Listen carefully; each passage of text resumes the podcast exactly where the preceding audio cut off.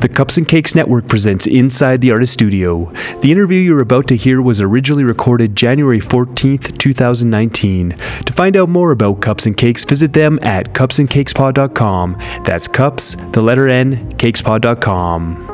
What you're about to hear may contain filthy language and adult content. Listener discretion is advised.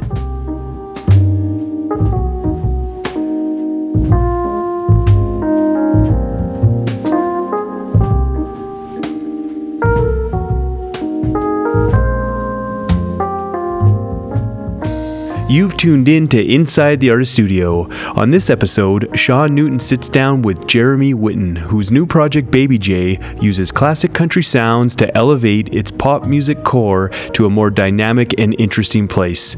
Baby J released the phenomenal album Someday Cowboy in October of 2018 while Witten was living in Edmonton. Almost immediately after its release, he relocated to Brooklyn for school while Someday Cowboy picked up traction in the country he no longer called home. The album was loved at the Cups and Cakes Network and was made a pick of the week upon its release. Then at the end of the year, the record landed on the Cups and Cakes Top 25 Albums of 2018. And now, for your listening pleasure, we are pleased to present an interview with Baby J. Hello and welcome to Inside the Artist Studio with the Cups and Cakes Network. I'm Sean Newton. Today we have Jeremy Witten of Baby J in with us from Brooklyn, right? Yeah, yeah, that's right. How you finding uh, how you finding Brooklyn? Brooklyn's great. Uh, that's where I live. It's not where I go to school. So I'm currently doing my master's at the new school, so that's in Manhattan. Uh, but I live in Bushwick and uh, take the train to school every day. Okay. Yeah, go back when I'm done and work on some songwriting or recording and whatnot. Yeah, cool. I'm not nuts in that it like uh, I feel like my geography of all of kind of New York City, Manhattan is all slightly fuzzy. Uh, Brooklyn's right across the river. Right? It is, Like, yeah, right across the East Hudson? River. East River. and yeah. then okay. Where is Queens in relation to all of this? so Queens is just north of Brooklyn, but Okay. also across the East River. Gotcha. Okay. So do you do you I guess spend most of your time then actually in Brooklyn, or are you like, uh, I guess because school is in Manhattan? Yeah, so I'm I'm taking like three courses a week. Okay. Um, so three days a week, I'm, you know, in Manhattan all day, sitting in the library or, you know, doing research and writing papers, working on homework, going to classes, whatnot. Uh, the other four days of the week, I mainly just hang out in my neighborhood and uh, work on recording stuff or, you know, everything I need is in my neighborhood. So it's like a grocery store a block away Yeah. a couple convenience stores on the corner, uh, a couple bars and record stores close by. So there's no real reason that I would need to, you know, spend the money to go into the city. So do you do most of your gigging then in, in Brooklyn, or are you traveling kind of in and around uh, New York as well? Mm, we haven't played any shows outside Brooklyn. Gotcha. So lots of the venues are in Bushwick or Greenpoint, which are both neighborhoods in Brooklyn. And then also there's one neighborhood called Ridgewood in Queens, which borders Bushwick. And there are a few venues there as well. We haven't played any of those yet, but we go to shows there and stuff. So are you mostly gigging there as a as a solo act, or do you have a band that you play with in Brooklyn as well? Right. Yeah. Uh, well, Dean was living in New York this past fall. He was doing an internship at Daptone. And so when we played together, uh, he had a drum machine with him. Okay. Yeah. And, uh, or it was like a sampler that we had loaded drums, drum beats onto and whatnot, and some other samples. And then he plays bass and uh, does a drum programming for the show. I play guitar and keyboards and kind of switch back and forth. Gotcha. And then, uh, you know, I would have a vocal mic. And so we were able to kind of imitate the sound of the full band by using drum samples and Yeah. bass and guitar and vocal.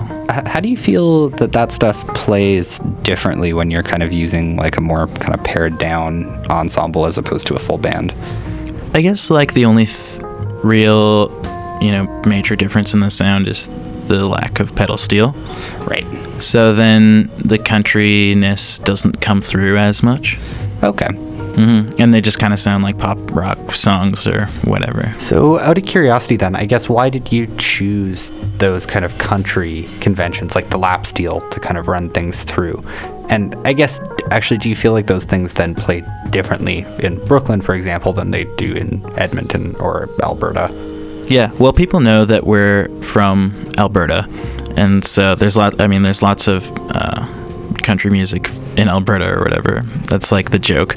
um, so we're having fun with just playing around with the cowboy image, For sure. um, and trying to, you know, do something new with it. Um, and yeah, because the cowboy kind of uh, archetype is so well known and pervasive in lots of pop culture, I think the joke translates whether we're playing in Edmonton For sure. or playing in New York.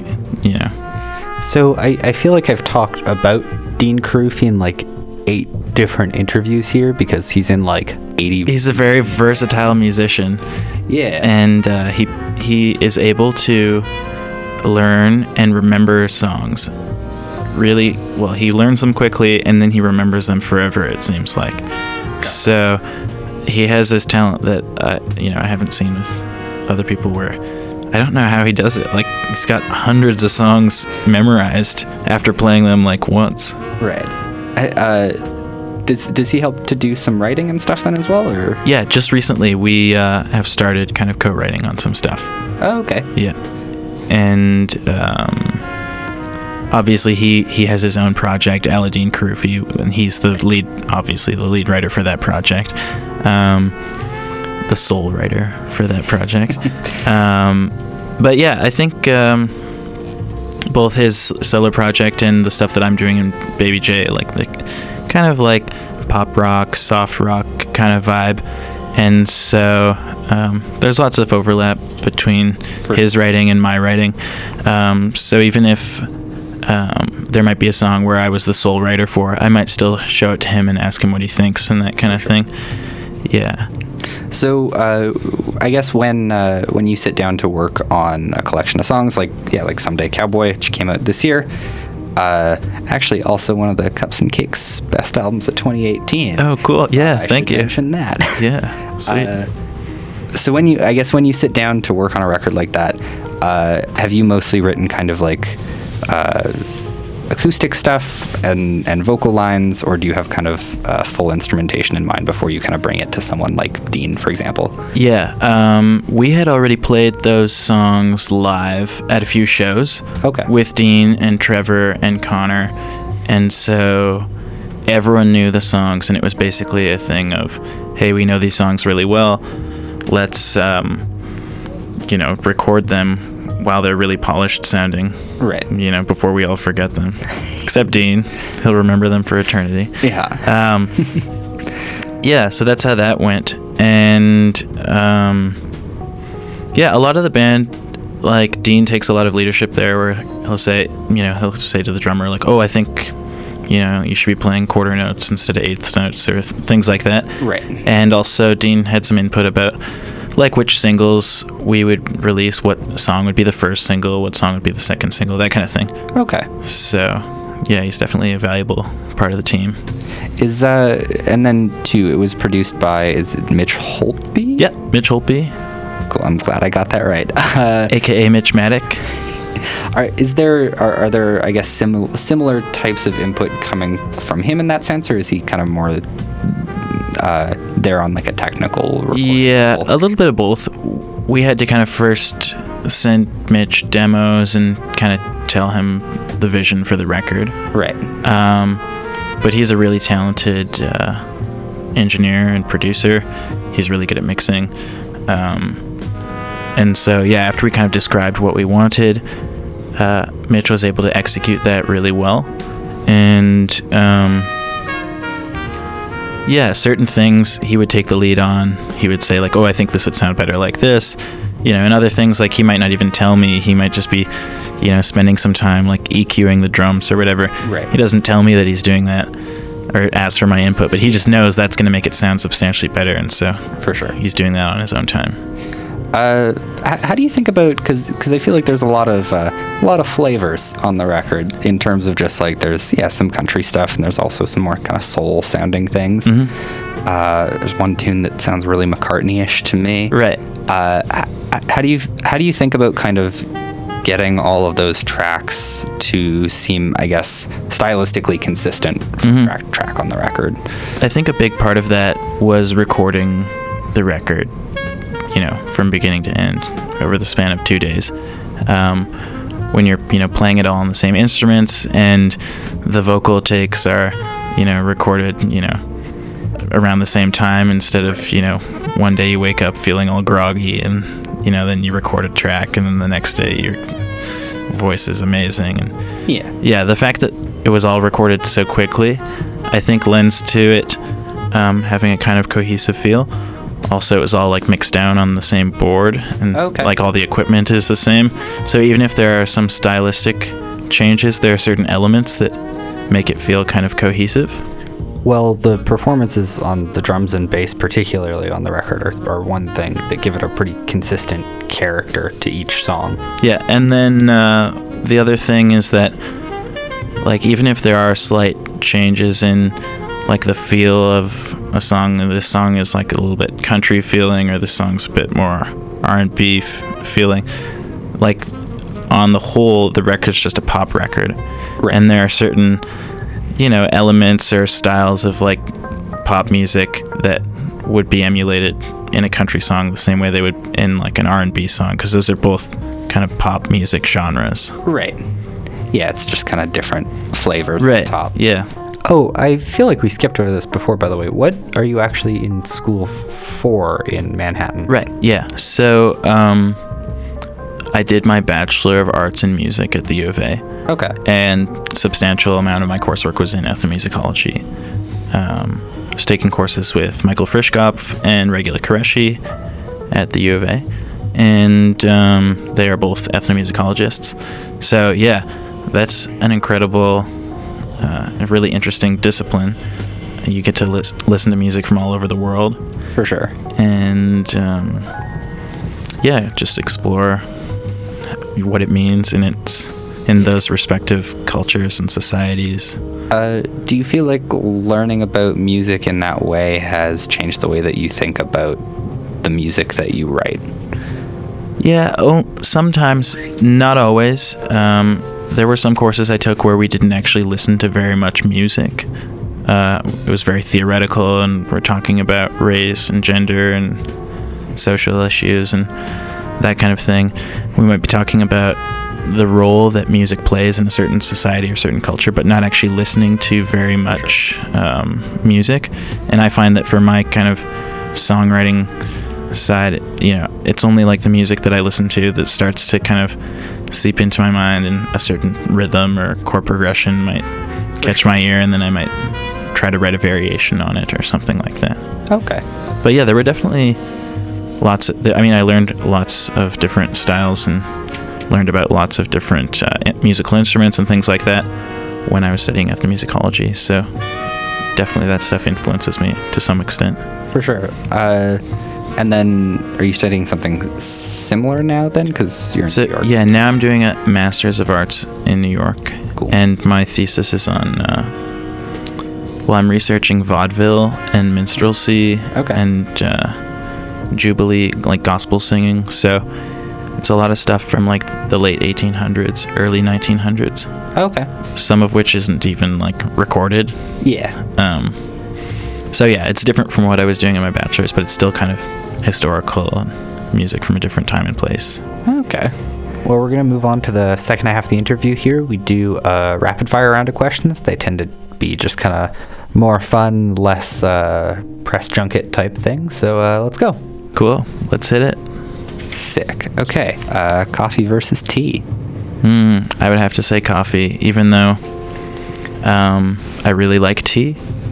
I wish I could say tea. I'm sadly addicted to coffee and I drink it all the time. Yeah, just I like waking up in the morning type thing. Yeah, totally. Yeah, I feel that. Uh, prefer uh, like kind of fiction or nonfiction type r- written Mm. material? Mainly nonfiction, uh, but it's again Sense. kind of like a guilty thing. I wish I could read more n- fiction, but for school, I'm constantly reading nonfiction. Yeah. Do you feel like you'd, you'd I feel like I always talk to people who are in school about this, but do you, uh, do you feel like you'd read more if you weren't doing school necessarily, or like I don't more freedom? I don't. guess? Yeah, of course I would have more freedom. I don't think I would read more because in school I'm having to read so much. Last semester I had to read three books in one week once, Okay. and one of those books was like over 300 pages. Yeah. Uh, so it was just you know I must have read I don't even know how many pages I read that week, but it was insane. Yeah. You got to get through Just endless days of you know like a 12 hour day of just reading. Yeah. So I'm taking some notes. Yeah. Uh, first car you've ever had? Uh, first car was a Ford Focus hatchback, I think. Uh, and I bought it when I was in Plattsburgh, New York. Okay. Yeah, I needed to. Well, actually, I bought it because Plattsburgh is a border town. Okay. It's right on the border of Quebec and New York State. Gotcha. And uh, I was doing some recording in Montreal, and I knew I'd be crossing the border a lot. Right. there's no subway system or anything convenient like that. So I bought a car in Ontario and then drove it over the border, and I would take it to Quebec sometimes on weekends when I was recording. Gotcha. How, how far is uh how far is Montreal from the border? Like, Uh, it's about an hour, I would say. oh, okay, it's closer than I thought it was. Honestly. Yeah. Uh, weirdest job you've ever had? Weirdest job. Hmm. I was a uh, research assistant to a gastroenterologist. Okay. at the U of A hospital for about a year. So I was looking at images of people's guts That's that's a long time to stick Yeah. with that. and digitizing slides because um, this professor, I think he was a professor emeritus, or he had been he had been you know teaching for quite a long time, Right. and so he was making the transition from slides to PowerPoint and things like that for his lectures. Gotcha. Yeah. Transition from slides to. Yeah, slides to PowerPoint. yeah, so we had a, a slide scanner that had a USB connection. Yeah. I was scanning all these slides of people's guts. Definitely a pretty weird job. Yeah. Uh, is there an album that kind of like spurred your love of music? Mm, yeah, there are quite a few. Um, I really like the album Hejira by Joni Mitchell. Okay. And um, Fantasy by Carole King. Um, Illmatic by Nas. Um, Donuts by J Dilla. uh, yeah, there's certain records that I just listen to over and over again. Giant Steps by John Coltrane. Okay. Yeah. Do you find that when you listen to music, you're kind of more more likely to listen to one thing like over and over again, as opposed to switching between a bunch of different Yeah. records? Yeah. Um, and that's just by choice. I know not everyone's like that, but I try to like dig into an artist's discography and listen to it in chronological order. Oh, okay. So right now I'm doing that with like a soul singer named Millie Jackson, Oh, okay. and I just started with the first record, got to know it really well, listen to the next record Yeah. because yeah, Is there a particular reason you do that, or? I just I think it's cool to kind of hear how artists developed over time. Right. and you can get you know the greatest hits and hear a bunch of incredible songs but then you don't really get a sense for what the artist was doing creatively For sure. and so that's why i kind of try to listen to things in chronological order Okay. I'd imagine then too. You probably listen to mostly like albums as opposed to making playlists. thing, yeah or- i definitely do make playlists but that comes after listening to an album Fair. yeah Uh, let's do uh, cake versus pie. pie easy one I think, man, I think you're the first person who said pie. really yeah i just hate cake i'm not a big sweets person i don't like um, dessert in general i like dark chocolate with coffee Right. and I like some pie, definitely. Cool. Yeah. Uh, is there an artist or band that you would open for, given the chance? Uh, oh yeah. Um, uh, it'd be cool to play with like uh, to open for like Daniel Romano or like Okay. Chad VanGaalen or somebody you know who's like a bigger name in Canada who's doing uh, you know folk or country influenced music. Yeah. Uh, if you could uh, meet any of your like musical heroes, would you choose to do that, or would you choose to kind of avoid that I- situation? I, think I would do it. And I've heard from so many people like, no, you don't want to do that because you'll realize that your your hero is actually a jerk. um, but I think knowing that and hearing that has like you know, I've got you know tough skin. I'm not going to be insulted if some person you know were to say something or Yeah. whatever. have, you had interactions with any people like that, or you've kind of? I met Melvin Van Peebles in New York, who's like a filmmaker and songwriter. Okay. Um, his son is Mario Van Peebles, uh, who's a Great name. right. Man. Yeah, so that was cool. Um, and then I- I've obviously met lots of musicians from Edmonton. For sure. Yeah. Uh, sports versus board games versus video games. Uh, definitely not video games. I guess I would have to say sports. Okay. I'd rather play a like I'd rather play hockey than a board game, but I still think board games are really interesting. okay. Yeah. Do you, do you watch a lot of hockey then, or? No, don't have time. Yeah. In New York, all my roommates are baseball fans, Oh yeah. and so I've started watching baseball with my roommates. Uh, best movie you've seen recently? Uh, what is a movie I just saw? I just saw Five Easy Pieces, Okay. uh, which is with Jack Nicholson. Gotcha. It was kind of interesting. I wouldn't. I don't know if it was great. I mean, some people call it spectacular, but it's kind of an old movie, Gotcha. and he's kind of a jerk in the movie. So, Is there a show that you have watched all of that you really shouldn't have, or like I guess worst Netflix binge? so something weird about me is I don't watch TV at all. Okay. Uh, other than like when I was a kid, I watched The Simpsons. I've seen a lot of The Simpsons. Yeah, I feel that. But um, yeah, for the most part, like I didn't really grow up with very much TV. okay. Yeah, it's weird. I feel like I'm missing a lot of like inside jokes or like cultural references because so many people watch TV, and I just I don't know why I don't watch TV, but I just never do. Uh, is is there a band or artist that you've been kind of wanting to get into, or that people have told you to listen to that you just kind of haven't uh, gotten around to? Uh, yeah, I haven't listened to the new Mitski record, which I think was like the number one played album on college radio in Canada and the US in Yeah. 2018. So I need to hear that. Also, it's called Be the Cowboy. so there's some cowboy connection that I, yeah. So I want to listen to that. Okay, yeah, I'm in the same place. I've I haven't heard it. Haven't heard it yet. Heard so many people. Yeah, talk I did. about it. I did see Mitski do a session at KEXP, like a live Oh, okay. session in Seattle when I was there. That was really cool. Uh, yeah, I didn't know definitely they had super. audiences for those. Yeah, um, it's I know like a guy who works there, so it's like a small little booth.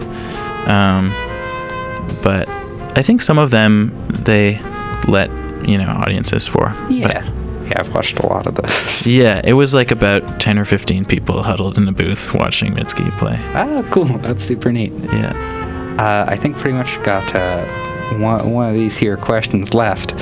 Uh, do you have any uh, local bands or, or uh, musicians that you think are just like really great, either local to Edmonton or Brooklyn?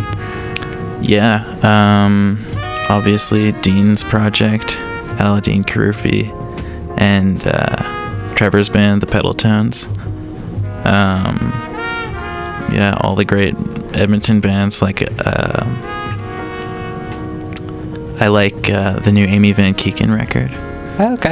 Um, there's a new guy named Sam Wolf who's been playing around Edmonton a little bit. Uh, who plays like kind of like old style, like folk and country stuff, but it's, he- he has an incredible voice. Oh, okay. Um, yeah, Sister Ray. Oh yeah. Uh, cool. Well, that's that's. Uh, I, th- I think that's gonna do it here for today. We usually kind of wrap things up by uh, playing a, a, tune of your choice. Uh, is there a particular uh, song off the record that you want us to play? Sure. Yeah. If you guys want to play Hannah Holiday's "Son," the uh, opening track of the record. Yeah, absolutely. Well, this is this has been inside the artist studio. We got uh, Baby J in the studio come talk to us. Jeremy, thanks. Yeah. Uh, thanks for coming in. Yeah, thanks so much for having me.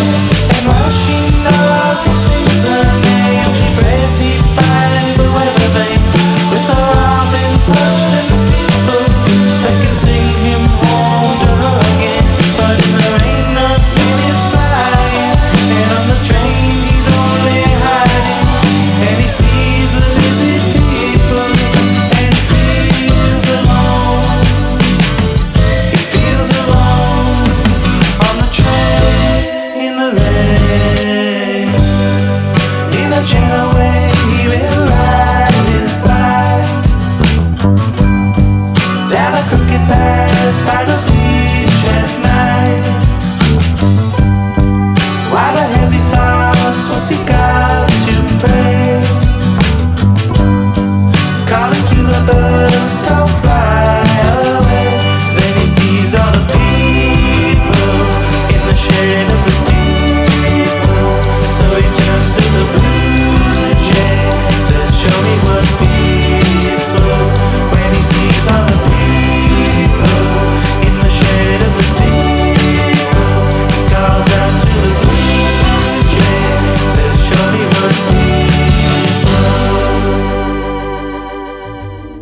This episode of Cups and Cakes Presents was produced by Sean Newton. The feature track was played with permission from Baby J. Undercurrents from Atlantis Jazz Ensemble's album Oceanic Suite is the background music throughout the entire episode. Oceanic Suite is available through Ottawa's Marlowe Records. Find out more at marlowerecords.com. Inside the Artist Studio is one of many ways the Cups and Cakes Network highlights Canadian music. Visit our website, cupsandcakespod.com, to browse our audio, video, and written content. That's cups, the letter N, cakespod.com. Thanks for listening.